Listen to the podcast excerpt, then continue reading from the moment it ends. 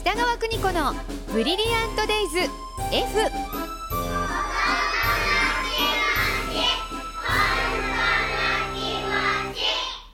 この時間は保育心理士で保育カウンセラー現在学校法人三高学園札幌子ども専門学校の教員を務める高橋弘樹先生とともに子育ての考え方やコミュニケーションそして子育てのヒントをお伝えしています、えー今日はリモートでご出演です高橋先生おはようございますおはようございます。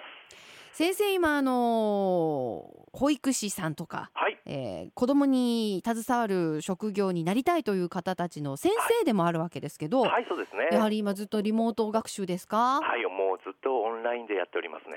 もうあの生徒の皆さんもちょっと心折れそうになりますよねい。や、絶対そうですね。そして顔が見えないので、はい私の方からは、はちゃんと聞いてるのかなっていうところもありまい、すそね。ういう不安もありますよね。はいそうこうしてるうちに春ですもんね。はあ、そうなんですよ。あはーい。なんか本当にどうなっていくのかなっていう心配はありますけど。そうですね。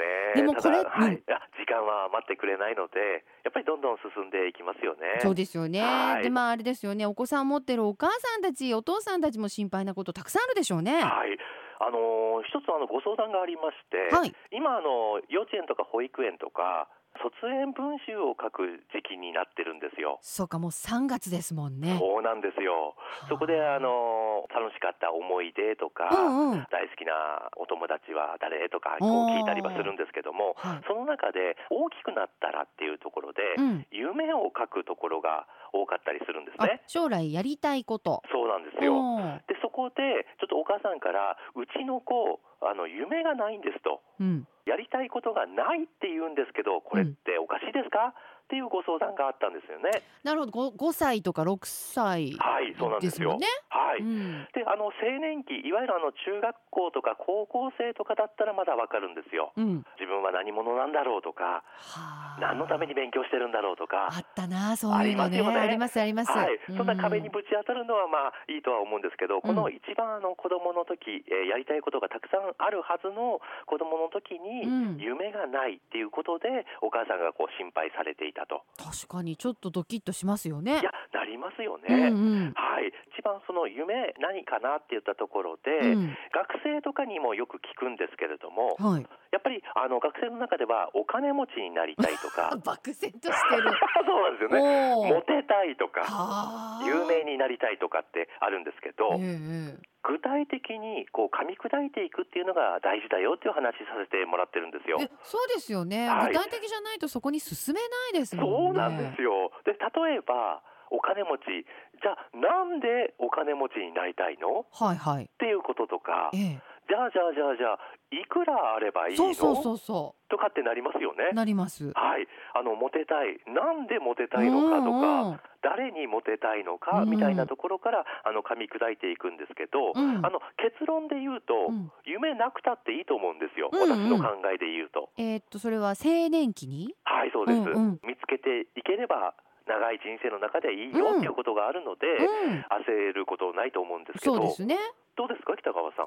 いや私なんかずーっと悩んで悩んでずーっとこうしてる気が。 あ悩みっぱなしの人生というこそうとでですね。そうですよね、はい。でもそれがまたなんか面白いというか、うんうんうん。はい、そあうでこすんねな。ことあったよなっていうことはありますよね確かにそうですねだってなりたいけどなれないいやそんなバカだじゃあどうやったらなれるんだろうって調べたりとかしますもんねいますよねはいはいでその思いっていうのがあの保育的な考えで言うと全てあの子どもの時代の遊びに直結してるんですよへえ、はどれだけ遊んだかっていうことが将来夢を持つ持たないにつながっていくんではないかっていうふうに言われてるんですねいや子供時代の遊びって本当に大事なんですねすごく大事で、やっぱりあの原点は好奇心だと思うんですよ。はいはいはい、あれやってみたい、これやってみたいとか、面白そうだっていうのが、すべ、てそれがあの夢につながっていくと思うんですね。うんで、例えばなんですけど、あの遊んでいるあの鬼ごっこ、うんはい、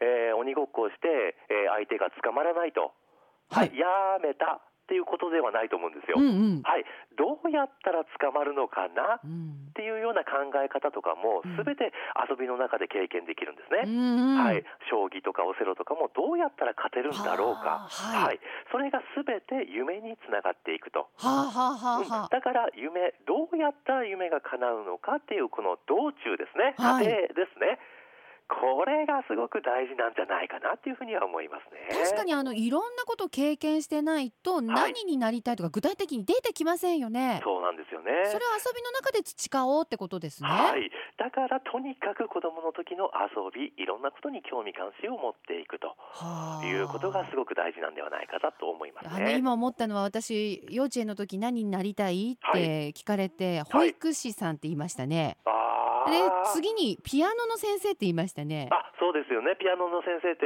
以前おっしゃってましたそね。うですそうですはいでもそれってやっぱり自分が身近にいた大人がそれその方たちだったんですよ。いやーおしゃれですよいね。やいやいや違う違うだから環境ってすごくやっぱり影響するなと思うんです、それって遊びにも言えて YouTube ばっかり見てたらやっぱはりある程度その世界に固まっちゃうっていうのもあるしはい外に行ったら外に行ったでやっぱりいろいろ世界広がるしはいその選択肢を増やしていくっていうのが、うんこの保護者のお役目なんじゃないかなっていうふうには思いますなね。るほどねはいじゃああの先生ご相談いただいたお母さんには何てお答えしたんですか、あないって書いたら、うんえー自分があの大きくなった時にそれを見たら、まあ、衝撃なので、うんこれから作るっていうふうにああの書きましょうかみたいなあはアあプなロるーほチがありどま。したね。うん、はいうんうんなるほどねそれとともにやはり大人がはい子供に興味を持つような遊びをいろいろとこう仕掛けていきましょうねってお話もされたんでそうすですか。ね、んはいえー、と遊びをプレゼンしていくんであればすごくあの疲れちゃうんですよ大人も、うんうん。はい、だからまずは大人がいろんなことに興味関心持っていきましょうと、うん、その姿を子どもが見て真似ていきますよということなんですそねうですね。はい今ねこのご時世なんですけどいろんなことに興味関心を持っていくと子どもたちにもこう火がついていくんではないかなっていうふうには思いますね、なるほどはね。